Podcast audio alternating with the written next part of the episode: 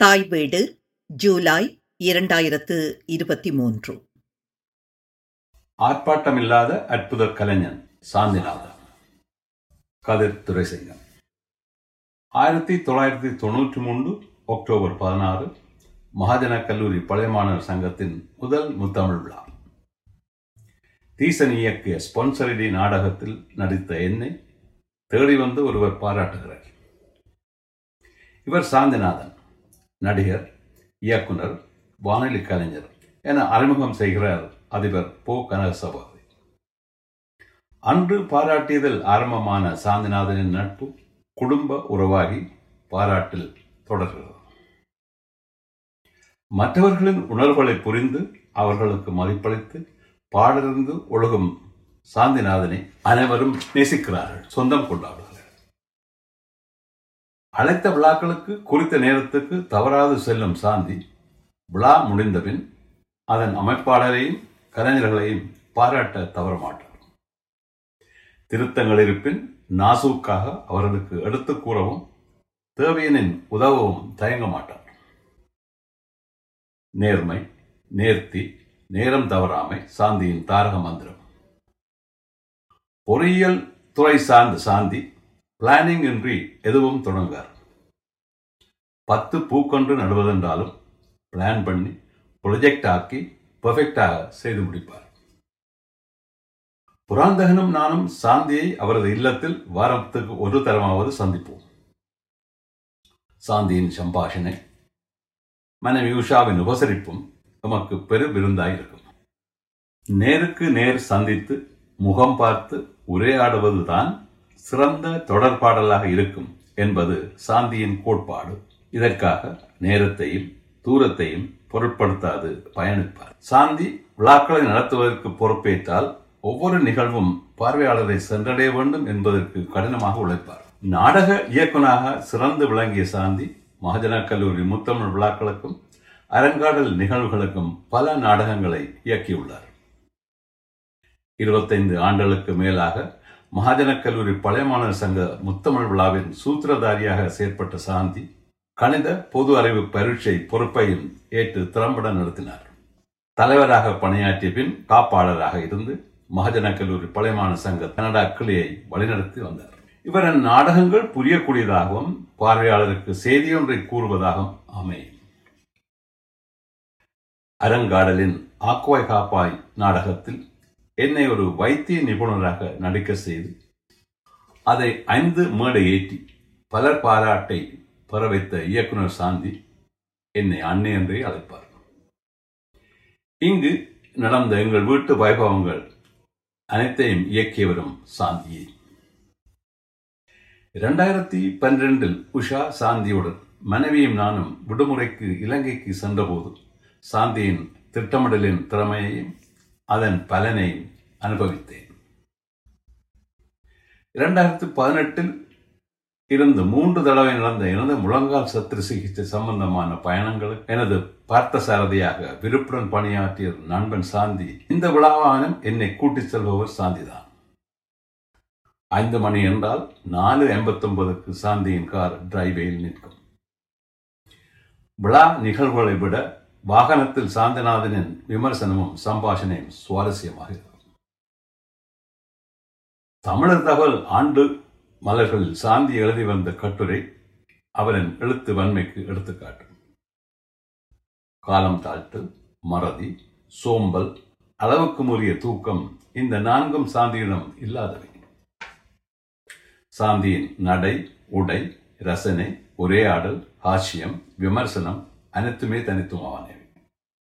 எல்லோருக்கும் நண்பனாகவும் எல்லோருக்கும் இனியவராகவும் எல்லோருக்கும் உதவுகராகவும் எல்லோருக்கும் பொதுவானவராகவும் எல்லோரின் மதிப்புக்குரியவராகவும் மத்தியில் வாழ்ந்த திரு நாகமுத்து சாந்திநாதன் ஒரு ஆர்ப்பாட்டமில்லாத அற்புத கலைஞன். ஜூன் பத்தாம் தேதி சாந்தியுடன் இருந்த நான் மதியம் பன்னிரண்டு பதினைந்து அளவில் விடைபெறுகிறேன் என்று கையசத்தேன். விடைபெறும் நேரம் எனக்கும் நெருங்கிவிட்டது. எல்லாம் பிளான் படி போய்கொண்டிருக்கு என எனக்கு உணர்த்த சாந்தி தம்ஸ் அப் காட்டிய பொழுது நட்பின் வலிமையையும் வலியையும் உணர்ந்தேன்.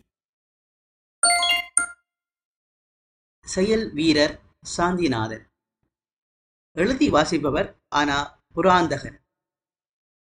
என்னுடைய மிகச்சிறு பராயத்தில் இருந்தே சாந்தி அண்ணாவை நான் நன்கு அறிவேன். அயல் ஊரவராக பாடசாலையில் மூத்த சகபாடியாக தனிப்பட்ட மற்றும் குடும்ப நண்பராக உறவினராக உடன்பிறவா சகோதரராக ஆலோசகராக வழிகாட்டியாக கலை இலக்கியம் அரங்கக் கலைகள் என்று வருகின்ற போது கைகோர்த்து நடந்த உன்னதமான கலை தோழனாக என்று பல பரிமாணங்களில் விரிவது எனக்கும் அவருக்கும் இடையேயான தொடர்பு. அவரிடமிருந்து நான் கற்றுக்கொண்டதும் பெற்றுக்கொண்டதும் பற்பல. பாடறிந்து ஒழுகும் அவரது பண்பாடு எவரையும் நோகடிக்காமல் சிக்கலான விஷயங்களை கூட லாவகமாக கையாளும் அவருக்கே உரிய தனித்துவ திறமை. நடிகராக நெறியாளராக நாடகக் கலையில் அவருக்கிருந்த ஆற்றல் செய் நேர்த்தி கலைஞர்களை தேடிச் சென்று பாராட்டும் பெருந்தன்மை நேரம் தவறாமை அழகுணர்ச்சி நகைச்சுவை கொப்பளிக்கும் உரையாடல்கள் இவை பற்றியெல்லாம் பலரும் அறிவர். அவரது குடும்பத்துடன் ஓரளவு நெருங்கி பழகியவன் என்ற வகையில் தனது சகோதரர்கள் குடும்பத்தினர் உற்றவர் உறவினர் நண்பர்கள் என்ற வட்டத்தில் தான் செய்ய வேண்டிய கடமைகள் அனைத்தையும் திட்டமிட்டு குறைவின்றி சரிவரச் செய்து முடித்த செயல் வீரர் சாந்தியண்ணா என்பது எனது அவதானிப்பும் அசைக்க முடியா நம்பிக்கையும் ஆகும். இந்த வட்டத்திற்கு அப்பால் அரங்கவெளியிலும் ஏனைய சமூகம் சார் பொது வெளியிலும் கூட காத்திரமான பங்களிப்பை இவர் வழங்க தவறவில்லை. அவருடைய குடும்பத்தினர் குறிப்பிட்டது போல கடந்த ஒன்றரை வருடங்களுக்கு முன்பே மரணம் மிக அருகில் நெருங்கி வருகிறது என்பதை தெரிந்து கொண்டு தனது இறுதி காலங்கள் எப்படி அமைய வேண்டும் என்பதை கூட திட்டமிட்டு செயலாற்றக்கூடிய ஒரு அரிய வாய்ப்பை காலம் அவருக்கு வழங்கியிருந்தமை ஒரு புதிர் கொண்ட விசித்திரம் என்றே எண்ணத் தோன்றுகிறது. விருந்தினர்களை அவர் எவ்வாறு வரவேற்று உபசரிப்பாரோ அதே அளவுக்கு இயல்பாக காலனின் வரவையும் இயற்கையின் நியதி என்று ஏற்று நேசித்து கொடிய நோயை கூட திடமாக எதிர்கொண்டு தனக்கான மலர் வளையங்களை விடவும் அந்த செலவை புற்றுநோய் ஆராய்ச்சிக்கு பயன்படுத்துங்கள் என்று அவரே சொல்லியிருந்தது இங்கு கவனிக்கத்தக்கது. வாழும்போது பலரும் பயனுற வாழ்ந்த ஒரு நல்ல உள்ளம். இறக்கும் போதும் மனுக்குலத்திற்கான பயனொரு செய்தி ஒன்றையே விட்டுச் சென்றிருக்கிறது. மரணம் ஒரு சம்பவம் வாழ்வு ஒரு சரித்திரம் என்று கூறுவார்கள். ஓய்வெடுங்கள் சாந்தி அண்ணா. உங்கள் மரணம் கொடிய துயரே எனினும் முடிவே அல்ல. காலம் ஓடும். சிறுகச் சிறுக துயரம் மாறும். உங்கள் வாழ்வோ மிகவும் வலியது. அர்த்தம் நிறைந்தது. தலைமுறை தாண்டியும் வழி வழியாக என்றும் தொடரும் நிலைக்கும். கவி வணக்கம். எழுதி வாசிப்பவர் ஆனா கந்தசாமி. சாந்திநாதா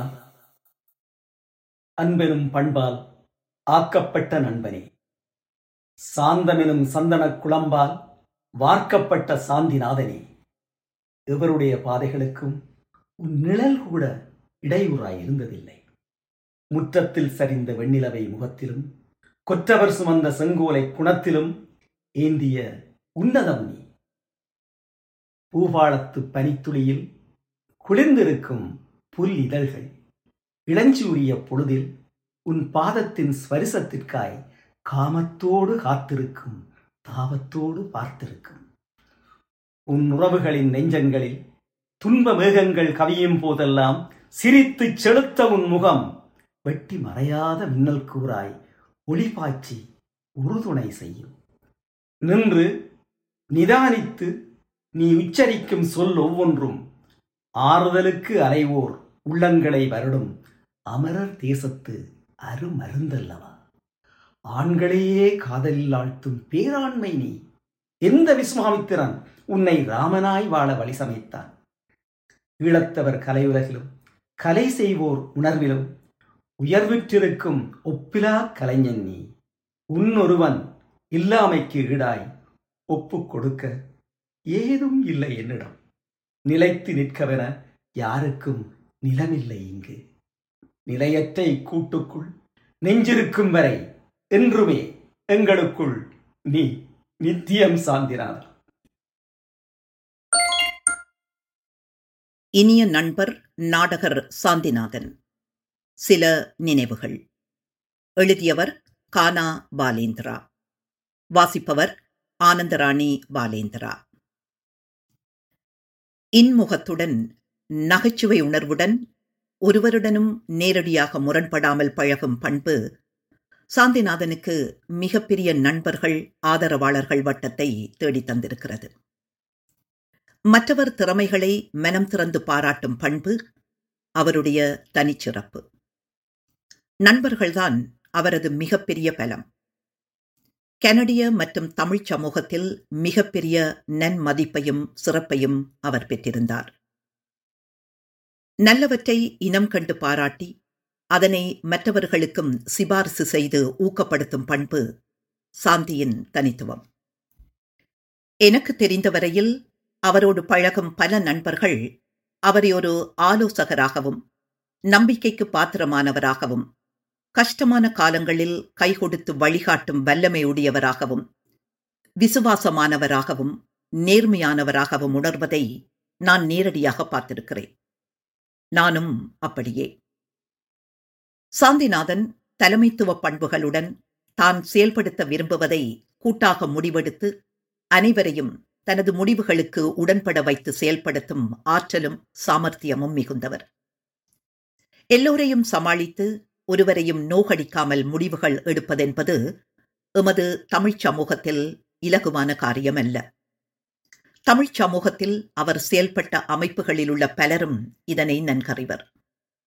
தான் செயல்பட்ட பல அமைப்புகளில் இதனை சாதித்து காட்டியிருக்கிறார். நான் சாந்தியை சுமார் ஐம்பது வருடங்களாக அறிவேன். ஆயிரத்தி தொள்ளாயிரத்தி எழுபத்தி ஐந்தில் மொரட்டுவ பல்கலைக்கழக தமிழ்ச்சங்கத்தில் நான் தலைவராக இருந்தபோது நான் தயாரித்த பிச்சை வேண்டாம் நாடகம்தான் சாந்திநாதனுக்கும் எனக்குமான நட்பை இறுக்கமாக்கியது. என்னுடனும் எனது மனைவி ஆனந்தராணியுடனும் நடித்த அவர் பின்னாளில் ஒரு சிறந்த குடும்ப நண்பனானார். ஆயிரத்தி தொள்ளாயிரத்தி எழுபத்தி ஐந்து எழுபத்தி ஆறு கால பகுதியில் நாங்கள் கொழும்பில் இருந்தபோது எனது வீட்டுக்கு எதிர் வீட்டில் சாந்தி குடியிருந்தார். அந்த நேரங்களில் நாங்கள் நடிகர் ஒன்றிய நாடகங்களிலும் இணைந்து பங்காற்றியிருக்கிறோம். தனது நண்பர்கள் பலரையும் எனக்கு அறிமுகப்படுத்தி எமது நாடக இயக்கத்தை பலப்படுத்தினார். நான் ஆயிரத்தி தொள்ளாயிரத்தி எழுபத்தி எட்டில் கண்ணாடி வார்ப்புகள் நாடகத்தை தயாரிக்க விரும்பி சாந்தியை அணுகிய போது அவர் தனது நண்பர் ஜெரால்டை எனக்கு அறிமுகப்படுத்தினார். பின்னர் பாடகர் சத்தியமூர்த்தியையும் எனக்கு அறிமுகப்படுத்தியவர் அவரே. அவர் கானசாகரம் என்ற எமது ஈழத்து பாடல் இசை நிகழ்ச்சியில் பங்கு பெற்றதோடு எனது முகமில்லாத மனிதர்கள் என்ற நாடகத்தில் சிறப்பாக நடித்தார். ஜெரால்டும் சத்தியமூர்த்தியும் எமது நாடக இயக்கத்தில் தொடர்ந்து பங்கேற்றதோடு எனக்கும் வாழ்நாள் நண்பர்கள் ஆனார்கள். அன்பும் விசுவாசமும் உண்மையும் நேர்மையும் நிறைந்தவராக எல்லாவிதமான பிரச்சனைகளையும் பகிர்ந்து கொள்ளக்கூடிய நண்பர் அவர். இன்முகத்தோடு நகைச்சுவை பாங்கான அவரது பேச்சும் நடத்தையும் எல்லோரையும் கவரும். எந்த ஒரு விஷயத்திலும் அவர் கடைபிடிக்கும் நேரக் கட்டுப்பாடு திட்டமிடல் ஒழுங்கு அமைப்பு செயற்பாட்டு திறன் போன்ற பல அம்சங்கள் போற்றப்பட வேண்டியவை. நாங்கள் கனடாவிற்கு எமது நாடகங்களை மேடியேற்றச் சென்ற பொழுதெல்லாம் சாந்தியுடைய பேருதவியும் ஆதரவும் மறக்க முடியாதது. புலம்பெயர் சூழலில் நாங்கள் இருக்கும் நாடுகளிலே ஒரு நாடக நிகழ்வை நாடக விழாவை நடத்துவதென்பது பெரும் சவால். அதிலும் நாடு விட்டு நாடு போய் குறைந்த அளவு எண்ணிக்கையுள்ள நடிகர்களுடன் இன்னொரு நாட்டுக்குச் சென்று நாடக விழா நடத்துவதென்பது மிகவும் கடினமானது. கனடிய மண்ணில் நாங்கள் ஆயிரத்தி தொள்ளாயிரத்தி தொண்ணூத்தி நாலில் நாடக விழா நடத்திய பொழுது அதில் பங்கேற்று ஒரு பாத்திரத்தில் நடித்ததோடு எனக்கு மிகவும் ஆதரவாக சாந்தி இருந்தார் சாந்தி தான் ஆயிரத்தி தொள்ளாயிரத்தி எழுபத்தி ஆறில் கொழும்பு நடிகர் ஒன்றியத்தில் ரசித்து பார்த்த முருகையனின் இரு துயரங்கள் நாடக பிரதியை என்னிடம் கேட்டு பெற்று தயாரிக்க விரும்பினார். நான் ஆயிரத்தி தொள்ளாயிரத்தி தொண்ணூத்தி நாலில் எமது சுவிஸ் நாடக விழாவுக்காக அந்த நாடகத்தை தயாரித்திருந்தேன். தொடர்ந்து ஆயிரத்தி தொள்ளாயிரத்தி தொண்ணூத்தி ஏழில் மனவழியின் நான்காவது அரங்காடல் நிகழ்ச்சியில் பங்கு பெற்ற முதல் அழைப்பு அவரிடமிருந்தே வந்தது. ஆயிரத்தி தொள்ளாயிரத்தி தொண்ணூத்தி ஆறாம் ஆண்டளவில் ஒரு வார இறுதி நாளில் கனடாவிலிருந்து ஒரு தொலைபேசி அழைப்பு வந்தது. சாந்தி மறுமுனையில் தம்பி செல்வன் இருக்கிறார் தொலைபேசியில் அவரையும் இணைக்கிறேன் என்றார். மூன்று பேர் வேறு வேறு இடத்திலிருந்து ஒரே நேரத்தில் உரையாடுவது லண்டனில் இருந்த எனக்கு புதிதாக இருந்தது. நாங்கள் உங்களுடைய நாடகங்கள் சிலவற்றை கனடாவில் மேடியேற்ற விரும்புகிறோம். நீங்கள் உங்கள் குழுவுடன் முடிவெடுத்துவிட்டு அடுத்த முறை குறிப்பிட்ட நாளில் குறிப்பிட்ட நேரத்தில் இதேபோல் நாங்கள் தொலைபேசி அழைப்பை எடுக்கும் போது உங்கள் முடிவை சொல்லுங்கள் என்றார்கள். கனடா மனவழியின் நான்காவது அரங்காடல் நிகழ்வுக்கான எல்லா திட்டமிடலும் ஒழுங்குகளும் இப்படியான கூட்டு தொலைபேசி அழைப்புகள் மூலம் தீர்மானிக்கப்பட்டன. குறிப்பிட்ட தேதிகளில் குறிப்பிட்ட நேரங்களில் அச்சொட்டாக தொலைபேசி அழைப்புகள் கனடாவிலிருந்து வரும். நிகழ்வுக்கான நாடக தெரிவுகள் பயணம் செய்ய வேண்டியவர்களின் விவரங்கள் அவர்களுக்கான தங்கும் வசதிகள் மேடையேற்ற நேர கட்டுப்பாடு போன்ற சகல விஷயங்களும் இப்படியான கூட்டு தொலைபேசி அழைப்பில் விவரமாக நுணுக்கமாக விவாதிக்கப்பட்டு முடிவெடுக்கப்பட்டது. எல்லா சிறு சிறு அம்சங்களும் மிக நுணுக்கமாக திட்டமிடப்பட்டு செயல்படுத்தப்படும் ஆற்றல் சாந்திக்கு கைவந்த கலை. நேரக்கட்டுப்பாடு என்ற விஷயத்தை தான் ஈரானில் வேலை பார்த்த சமயம் கற்றுக்கொண்டதாக எனக்கு ஒருமுறை சொல்லியிருக்கிறார். சில வேளைகளில் சாந்திநாதனின் நுணுக்கமான விபரமான திட்டமிடல் பாங்கு அளவுக்கு அதிகமோ என்று எண்ணும் வகையில் அமைந்திருக்கும். இரண்டாயிரமாம் ஆண்டு நாம் கனடாவில் யுகதர்மம் நாடகத்தை மேடியேற்றச் சென்றபோது நீதிபதி என்ற முக்கிய பாத்திரத்தில் எம்மோடு சிறப்பாக நடித்தார். இரண்டாயிரத்தி பதினைந்தில் கனடாவில் நடந்த எமது மரணத்துள் வாழ்வு நாடகத்தில் சாந்தியின் மகன் நிஷாந்த் கூட மேடையின் பின்னால் இசை ஒலி நிர்வாகத்தில் பங்கு பெற்றி உதவ அவரையும் ஈடுபடுத்தினார். நாடகப் பிரதிகள் ஆக்கம் தெரிவு போன்ற விடயங்கள் பற்றி அவர் என்னோடு சில வேளைகளில் உரையாடுவது உண்டு. கனடாவில் அவரது நாடக முயற்சிகள் மிகவும் நன்மதிப்பு பெற்றவை. அவரது ஒரு நாடகம் லண்டனிலும் நடைபெற்றது. அதற்கு முன்கூட்டியே என்னென்ன தேவை என்ற விவரமான குறிப்புகளை அனுப்பி என்னிடம் சில உதவிகளை பெற்றிருந்தார். எனது நெருங்கிய நண்பர் சாந்தி பற்றி இப்படி ஒரு பதிவு எழுதுவேன் என்று ஒருபோதும் நினைத்திருக்கவில்லை. எனது குடும்ப நண்பராக நாடகத் துறையிலும் தனிப்பட்ட முறையிலும் ஆலோசனை வழங்குபவராக இருந்த சாந்தியின் இழப்பு ஈடு செய்ய முடியாதது. அவர்தான் எனது ஆரோக்கியம் உடல் நலம் குறைந்திருந்த வேளைகளில் அது குறித்து கரசனையுடன் எனது உடல் உபாதைகள் பற்றி விசாரிப்பதுண்டு. தனது உடல்நலக் குறைவு பற்றி எனக்கு அவர் ஒரு மட்டுப்படுத்தப்பட்ட தகவல்களையே கூறி வந்தார் என்பது இப்போது எனக்கு புரிகிறது. சுமார் பதினெட்டு மாதங்களாக தான் அனுபவித்த தனது நோயின் தீவிரத்தை அவர் எனது நன்மை கருதியோ என்னவோ முழுமையாக என்னிடம் பகிரவில்லை என்றே நம்புகிறேன்.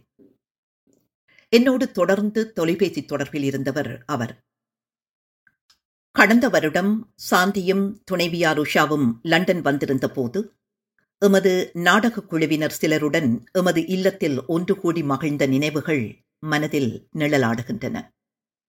அந்த நேரத்திலும் தான் கொடிய நோய்க்கு ஆளாகி இருப்பதை காட்டிக்கொள்ளாமல் எல்லோருடனும் தனது வழமையான புன்னகையுடனும் நகைச்சுவை பேச்சுடனும் உறவாடினார். அதுதான் சாந்தியின் தனித்துவமான இயல்பு. சாந்தியின் தாயார் மனைவி பிள்ளைகள் சகோதரர்கள் சம்பந்திமார் என்று அவரது உறவினர்கள் அனைவருமே எனக்கு நன்கு அறிமுகமானவர்கள். கனடா சென்ற வேளைகளில் அவர் வீட்டில் சில தினங்கள் நாங்கள் தங்கிச் செல்வது உண்டு. சாந்தியின் நினைவு என்றென்றும் எம்மோடு இருக்கும். நன்றி. மனவெளியில் சாந்தி அண்ணா செல்வன். தொண்ணூறுகளின் ஆரம்பத்தில் எம்மோடு அறிமுகமானார் சாந்தி அண்ணா. ஆயிரத்தி தொள்ளாயிரத்தி தொண்ணூற்றி அஞ்சு காலப்பகுதியில் டொரண்டோ நாடகச் சூழலில் நாடகத்துக்கென ஒரு அமைப்பின் தேவையை பற்றி நாம் தீவிரமாக சிந்தித்துக் கொண்டிருந்த வேளைகளில் அவருக்கும் இதே மாதிரியான எண்ணப்பாடு ஒன்று இருந்தது. இதனை சாத்தியமாக்கும் வகையில் தேவையான உந்துதல்களையும் ஆலோசனைகளையும் அளித்தார். இதன் விளைவாக ஆயிரத்தி தொள்ளாயிரத்தி தொண்ணூற்றி ஆறு மனவழி கலையாட்டு குழு தனியே நாடகத்துக்கான ஒரு குழுவாக உதயமாகியது. அன்றிலிருந்து இன்று வரை பதினெட்டு அரங்காடல் நிகழ்வுகள். அந்த நிகழ்வுகளில் தொண்ணூறு வீதமானவை நாடகங்கள். இவற்றோடு குறும்பா நிகழ்வு கவிதா நிகழ்வு இசை நிகழ்வு கூத்து நாட்டிய நாடகம் என கிட்டத்தட்ட நூறு படைப்புகள் வரை மேடியேற்றப்பட்டுள்ளது இவை அத்தனைக்கும் பின்னால் சாந்தி அண்ணாவின் உழைப்பும் உள்ளது. மனவழி கலையாற்றுக் குழுவை ஆரம்பித்து விட்டோம். நாடகங்கள் தேவை. அந்த நேரத்தில் கை கொடுத்தவர்கள் இருவர். ஒருவர் லம்பேட் அண்ணா மற்றவர் சாந்தி அண்ணா. கவிஞர் முருகையனின் பிரதியான இருதுயரங்கள் அவரது நெறியாள்கையுடனும் நடிப்புடனும் மேடையேறியது. பின்னர் இப்படிக்கு பிள்ளைகள் போகாத வழி மீது ஆக்குவாய் காப்பாய் என சொற்ப நாடகங்களை அவர் நெறியாள்கையில் மேடையேறியிருந்தாலும் தான் பயின்ற கல்லூரியான மகாஜானாவுக்காக தொடர்ச்சியாக பல நாடகங்களை தயாரித்து தனது நெறியாள்கையில் மேடையேற்றினார். இவரது நெறியாள்கையில் மேடையேற்றப்பட்ட மாவை நித்யானந்தனின் முட்டை நாடகம் டொரண்டோவில் எண்ணற்ற பல மேடைகள் கண்டது குறிப்பிடத்தக்கது. எந்த பிரதியை எடுத்தாலும் அதை மிக நேர்த்தியாகவும் கலைநயத்தோடும் அழகாகவும் நாடகமாக மேடையேற்று மாற்றல் அவரிடம் இருந்தது. இப்படிக்கு பிள்ளைகள் நாடகத்தில் பதினைந்து சிறுவர்கள். அவ்வளவு பேரையும் கட்டுக்கோப்பாக நடிக்க வைத்து மேடை பொருட்களை தேவையான நேரத்தில் மேடைக்கு கொண்டு வரவும் அங்கிருந்து நகர்த்தவும் அவர்களுக்கு பயிற்சி கொடுத்து மேடையில் அந்த சிறுவர்கள் ஆற்றிய ஆற்றுகை பற்றி இன்றும் பலர் விதந்தோம்பி பேசுவதுண்டு. மேடை அமைப்பு உடைகள் ஒப்பனை ஒளிப்பதிவு என்பவற்றையும் மிகவும் கவனம் எடுத்து செய்வர். ஒத்திகைகளின் போது நடிகர்களை கையாளும் போது அவர்கள் மனது நோகாமல் மிக சாதுரியமாக கதைத்து அவர்களிடமிருந்து தான் எதிர்பார்க்கும் நடிப்பை வாங்குவார். டொரண்டோவின் பிரபல நெறியாளர்கள் பலர் சாந்தியன்னாவின் நாடகங்களில் காணப்படும் நேர்த்தி பற்றி இன்றும் சிலாகித்துச் சொல்வதுண்டு. தனது நாடகங்களுடனோ அல்லது மனவழியுடனோ தனது பணிகளை சுருக்கிவிடாது டொரண்டோவில் உள்ள பல நாடக குழுக்களுக்கும் வேறு பல அமைப்புகளுக்கும் தேவையான ஆலோசனைகளையும் உதவிகளையும் வழங்கி வந்தார். எந்த ஒரு மேடை நிகழ்வாக இருந்தாலும் அங்கே சாந்தி அண்ணா இருப்பார். அந்த நிகழ்வில் ஆர்த்திகை செய்த கலைஞர்களை மனம் திறந்து பாராட்டுவார். டொரண்டோவில் வாழும் தமிழ் நாடக கலைஞர்கள் பலரும் சாந்தி அண்ணாவின் பாராட்டை பெற்றவர்களாகவே இருப்பார்கள். மேடையை விட்டு அவர்கள் இறங்கும் போது அவர்களின் கரங்களை பற்றி பாராட்டு மழை பொழிவதோடு அடுத்த நாள் ஆர்த்திகை கலைஞர்களையும் அமைப்பின் பொறுப்பாளர்களையும் தொலைபேசியில் அழைத்து ஆர்த்திகைகள் குறித்த தனது கருத்துக்களை முன்வைப்பார். நாடகம் மட்டுமன்றி மற்ற கலைகளின் ரசிகனாக இருந்தார் என்றாலும் அரங்க கலைஞனாகவே எல்லோராலும் அறியப்பட்டார். அவ்வளவுக்கு நாடகங்களின் மீதான நேசம் அவருக்கு இயல்பாகவே இருந்து வந்துள்ளது. அவரை இழந்தது மனவெளியை பொறுத்தவரையில் மிக பெரும் இழப்பு. அவரது பாணியில் இழப்புகளை தைரியத்துடனும் மனோதிடத்துடனும் கடந்து அரங்கப் பணியாற்றுவோம். நன்றி. மகாஜனா கல்லூரியும் நாடக நெறியாளர் சாந்திநாதனும். எழுத்துருவாக்கம் குரு அரவிந்தன் குரல் வடிவம் கு. பிரபு. இனிய நண்பர் நாடக நெறியாளர் நாகமுத்து சாந்திநாதன் ஜூன் பத்து இரண்டாயிரத்தி இருபத்தி மூன்று சனிக்கிழமை எங்களை விட்டு பிரிந்து விட்டார் என்ற செய்தியை நம்ப முடியாமல் இப்பொழுதும் இருக்கின்றது. பழகுவதற்கு மிகவும் அன்பான பாசமான ஒரு நபரை இழந்துவிட்டோமே என்ற கவலைதான் எங்களிடம் மிஞ்சி நிற்கின்றது. அவரது இறுதி உறக்கப் படுக்கையிலே நேரம் பொன்னானது என்ற குறிப்பு எழுதப்பட்டிருந்தது. அவரது ஆத்மா எங்களை விட்டு பிரிந்த நேரம் அதிலே குறிப்பிடப்பட்டிருந்தது. நேரத்தை மிகவும் நேர்த்தியாக கடைபிடித்தவர் கலை உலகிற்கு நன்கு அருகமான சாந்திநாதன் இலங்கையில் மல்லாகத்தை பிரபலமாக கொண்டவர். தெல்லிப்பளை மகாஜனா கல்லூரியின் பழைய மாணவரான இவர் சிறந்த நடிகராக சிறந்த நெறியாளராக கனடாவிலே தன்னை அடையாளப்படுத்தி கொண்டார். கல்லூரி பேச்சு போட்டிகளில் பல பரிசுகளை வென்றவர். நாடகத்துறையிலே தொடர்ந்து பல விருதுகளை பெற்ற பிரபல்யமான மகாஜனா கல்லூரியின் ஆசிரியரான திரு கதிரேசம் பிள்ளை திரு செல்லத்துறை திரு சண்முக சுந்தரம் வித்துவான் சிவபாத சுந்தரம் ஆகியோரது நாடக பயிற்சி பட்டறையிலே பயிற்சி பெற்றவர். ஒரு பொறுப்பை அவரிடம் கொடுத்தால் அதை நன்கு திட்டமிட்டு பொறுப்பாக செய்து முடிக்கக்கூடிய வல்லமை அவரிடம் இருந்தது ஒரு நிகழ்வென்றால் அதற்கு நேர அட்டவணையும் அவரது செய்ய வேண்டிய பணியையும் குறிப்பிட்டு நிகழ்விலே பங்கு பெற்றும் ஒவ்வொருவரிடமும் கொடுத்து விடுவார். இதற்கு அவரது கடின உழைப்பும் ஒரு காரணமாகும்.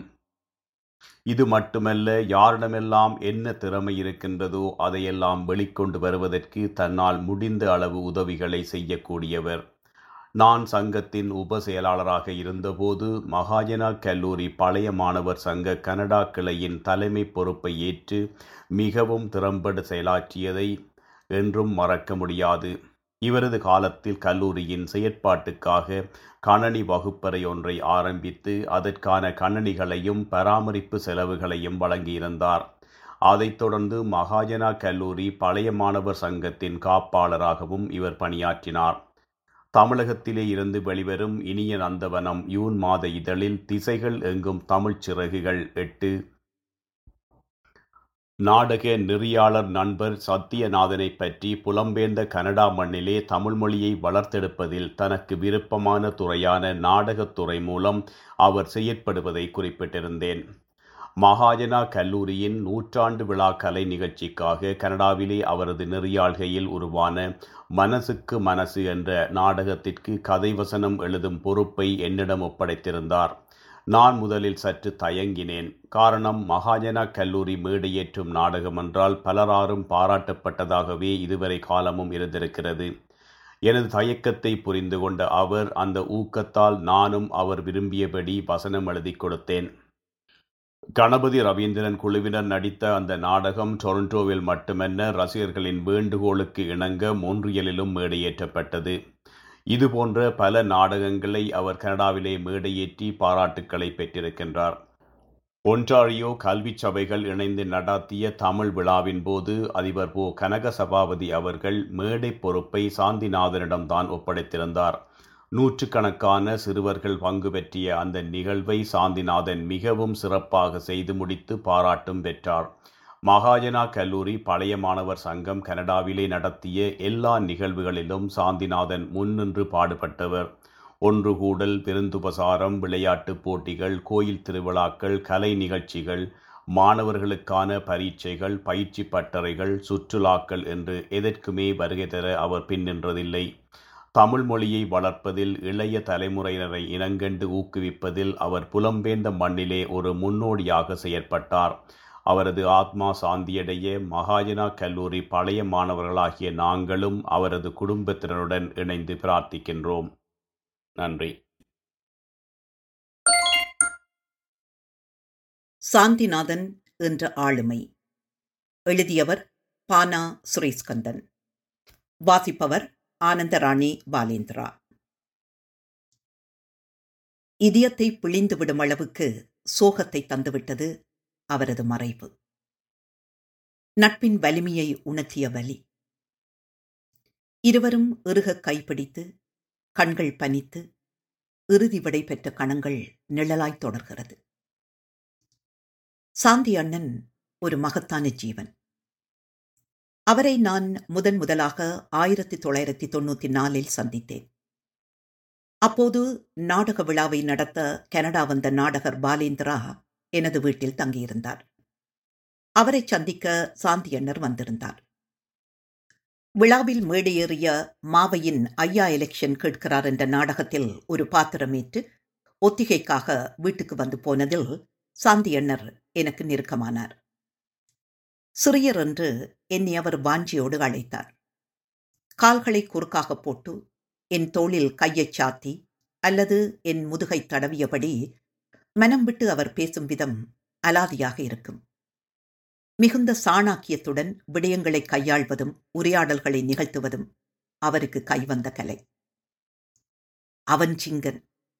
உது நெல்லாயிருக்கு. குறைகளை பிறகு கதைப்பம் என்று பாசிட்டிவாகவே கதைப்பார்.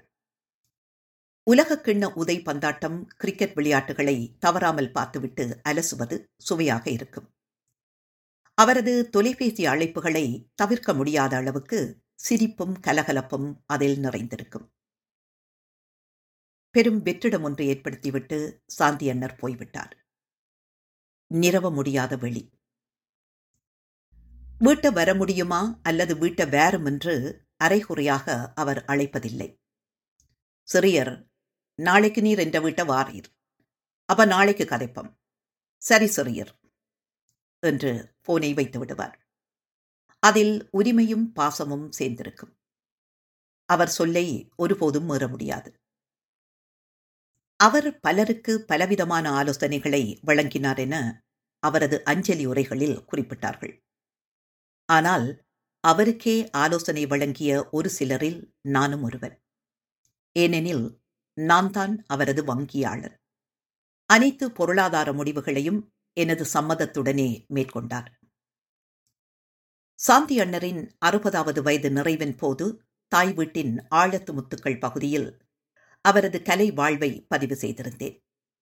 அதனை காலத்துக்கேற்ப மாற்றங்கள் செய்து கீழே தருகிறேன்.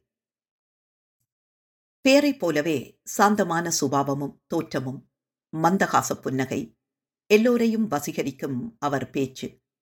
அதில் இளையோடும் நகைச்சுவை அடக்கமான பண்பு ஆழமான அறிவு தீர்மானங்களை எடுக்கும் ஆற்றல் அதனை நிறைவேற்ற மேற்கொள்ளும் நிர்வாகத் திறன் என இவை அனைத்தையும் ஒருங்கே கொண்டவர்தான் எமது கலைஞன் சாந்திநாதன் அவர்கள். திட்டமிடல் என்பதற்கு இவர் ஒரு பாடசாலையை ஆரம்பிக்கலாம்.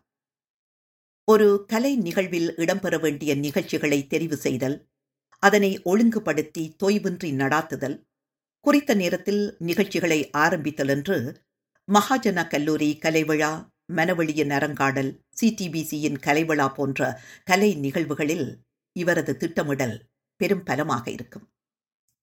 இதேபோல்தான் இவரது நாடக நெறியாழ்கையும் ஒரு வசனத்தை எப்போ எங்கே எந்த கோணத்தில் நின்று சொல்ல வேண்டும்? மேடை அமைப்பும் அதில் இருக்க வேண்டிய பொருட்களும் அவற்றை யார் யார் மேடைக்கு கொண்டு வந்து வைப்பது ஒளியமைப்பு நாடகத் தெரிவு என்று எல்லாவற்றையும் மிக துல்லியமாக செய்வார். மனவழியின் அரங்காடலில் மேடையேறிய இரு துயரங்கள் நாடகத்திற்கு இவர் மேற்கொண்ட நெறியாள்கை இங்கு நினைவு கொள்ளத்தக்கது. அளவட்டி மல்லாகத்தை பிறப்பிடமாக கொண்ட சாந்திநாதன் அவர்களின் நாடக பிரவேசத்திற்கு ஊன்றுகோலாக இருந்தது. அளவட்டி ஞானோதயா சன சமூக நிலையத்தில் மேடியேற்றப்பட்ட நாடகங்களே. அத்துடன் பெரும் நாடக கலைஞனாக இருந்த கவிஞர் கதிரேசர் பிள்ளை அவர்களின் ஊக்கமும் இவரை நாடக பக்கம் இட்டுச் சென்றுள்ளது. மகாகவி உருத்திரமூர்த்தி லயஞான பூபதி தட்சிணாமூர்த்தி போன்ற பெரும் கலைஞர்கள் பிறந்த மண்ணல்லவா?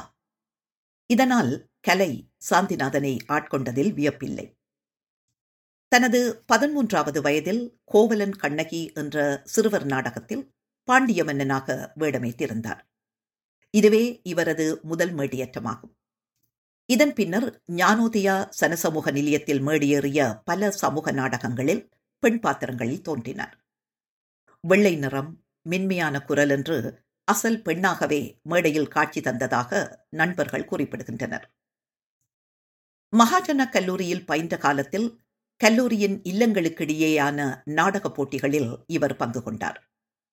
இதன் அடுத்த கட்டமாக சாந்திநாதன் நடித்த காங்கேயன் சபதம் ஜீவமணி ஆகிய நாடகங்கள் அகில இலங்கை ரீதியில் கல்லூரிகளுக்கிடையில் நடைபெற்ற நாடகப் போட்டிகளில் முதற் பரிசினை பெற்றுக்கொண்டன மகாஜன கல்லூரி தொடர்ந்து ஐந்து தடவைகள் இவ்வாறு முதற் பரிசை பெற்றமை குறிப்பிடத்தக்கது. கல்லூரியில் இடம்பெறும் பேச்சுப் போட்டிகளில் எப்போதும் முதற் பரிசை வெற்றி கொள்ளும் சிறந்த பேச்சாளனாக சாந்திநாதன் விளங்கினார். இவர் மட்டுமல்ல. பேச்சுப் போட்டி என்றால் நாகமுத்து குடும்பம்தான் என்பது போல் இவரது சகோதரர்களும் வெவ்வேறு பிரிவுகளில் முதற் பரிசை பெற்று வந்தனர்.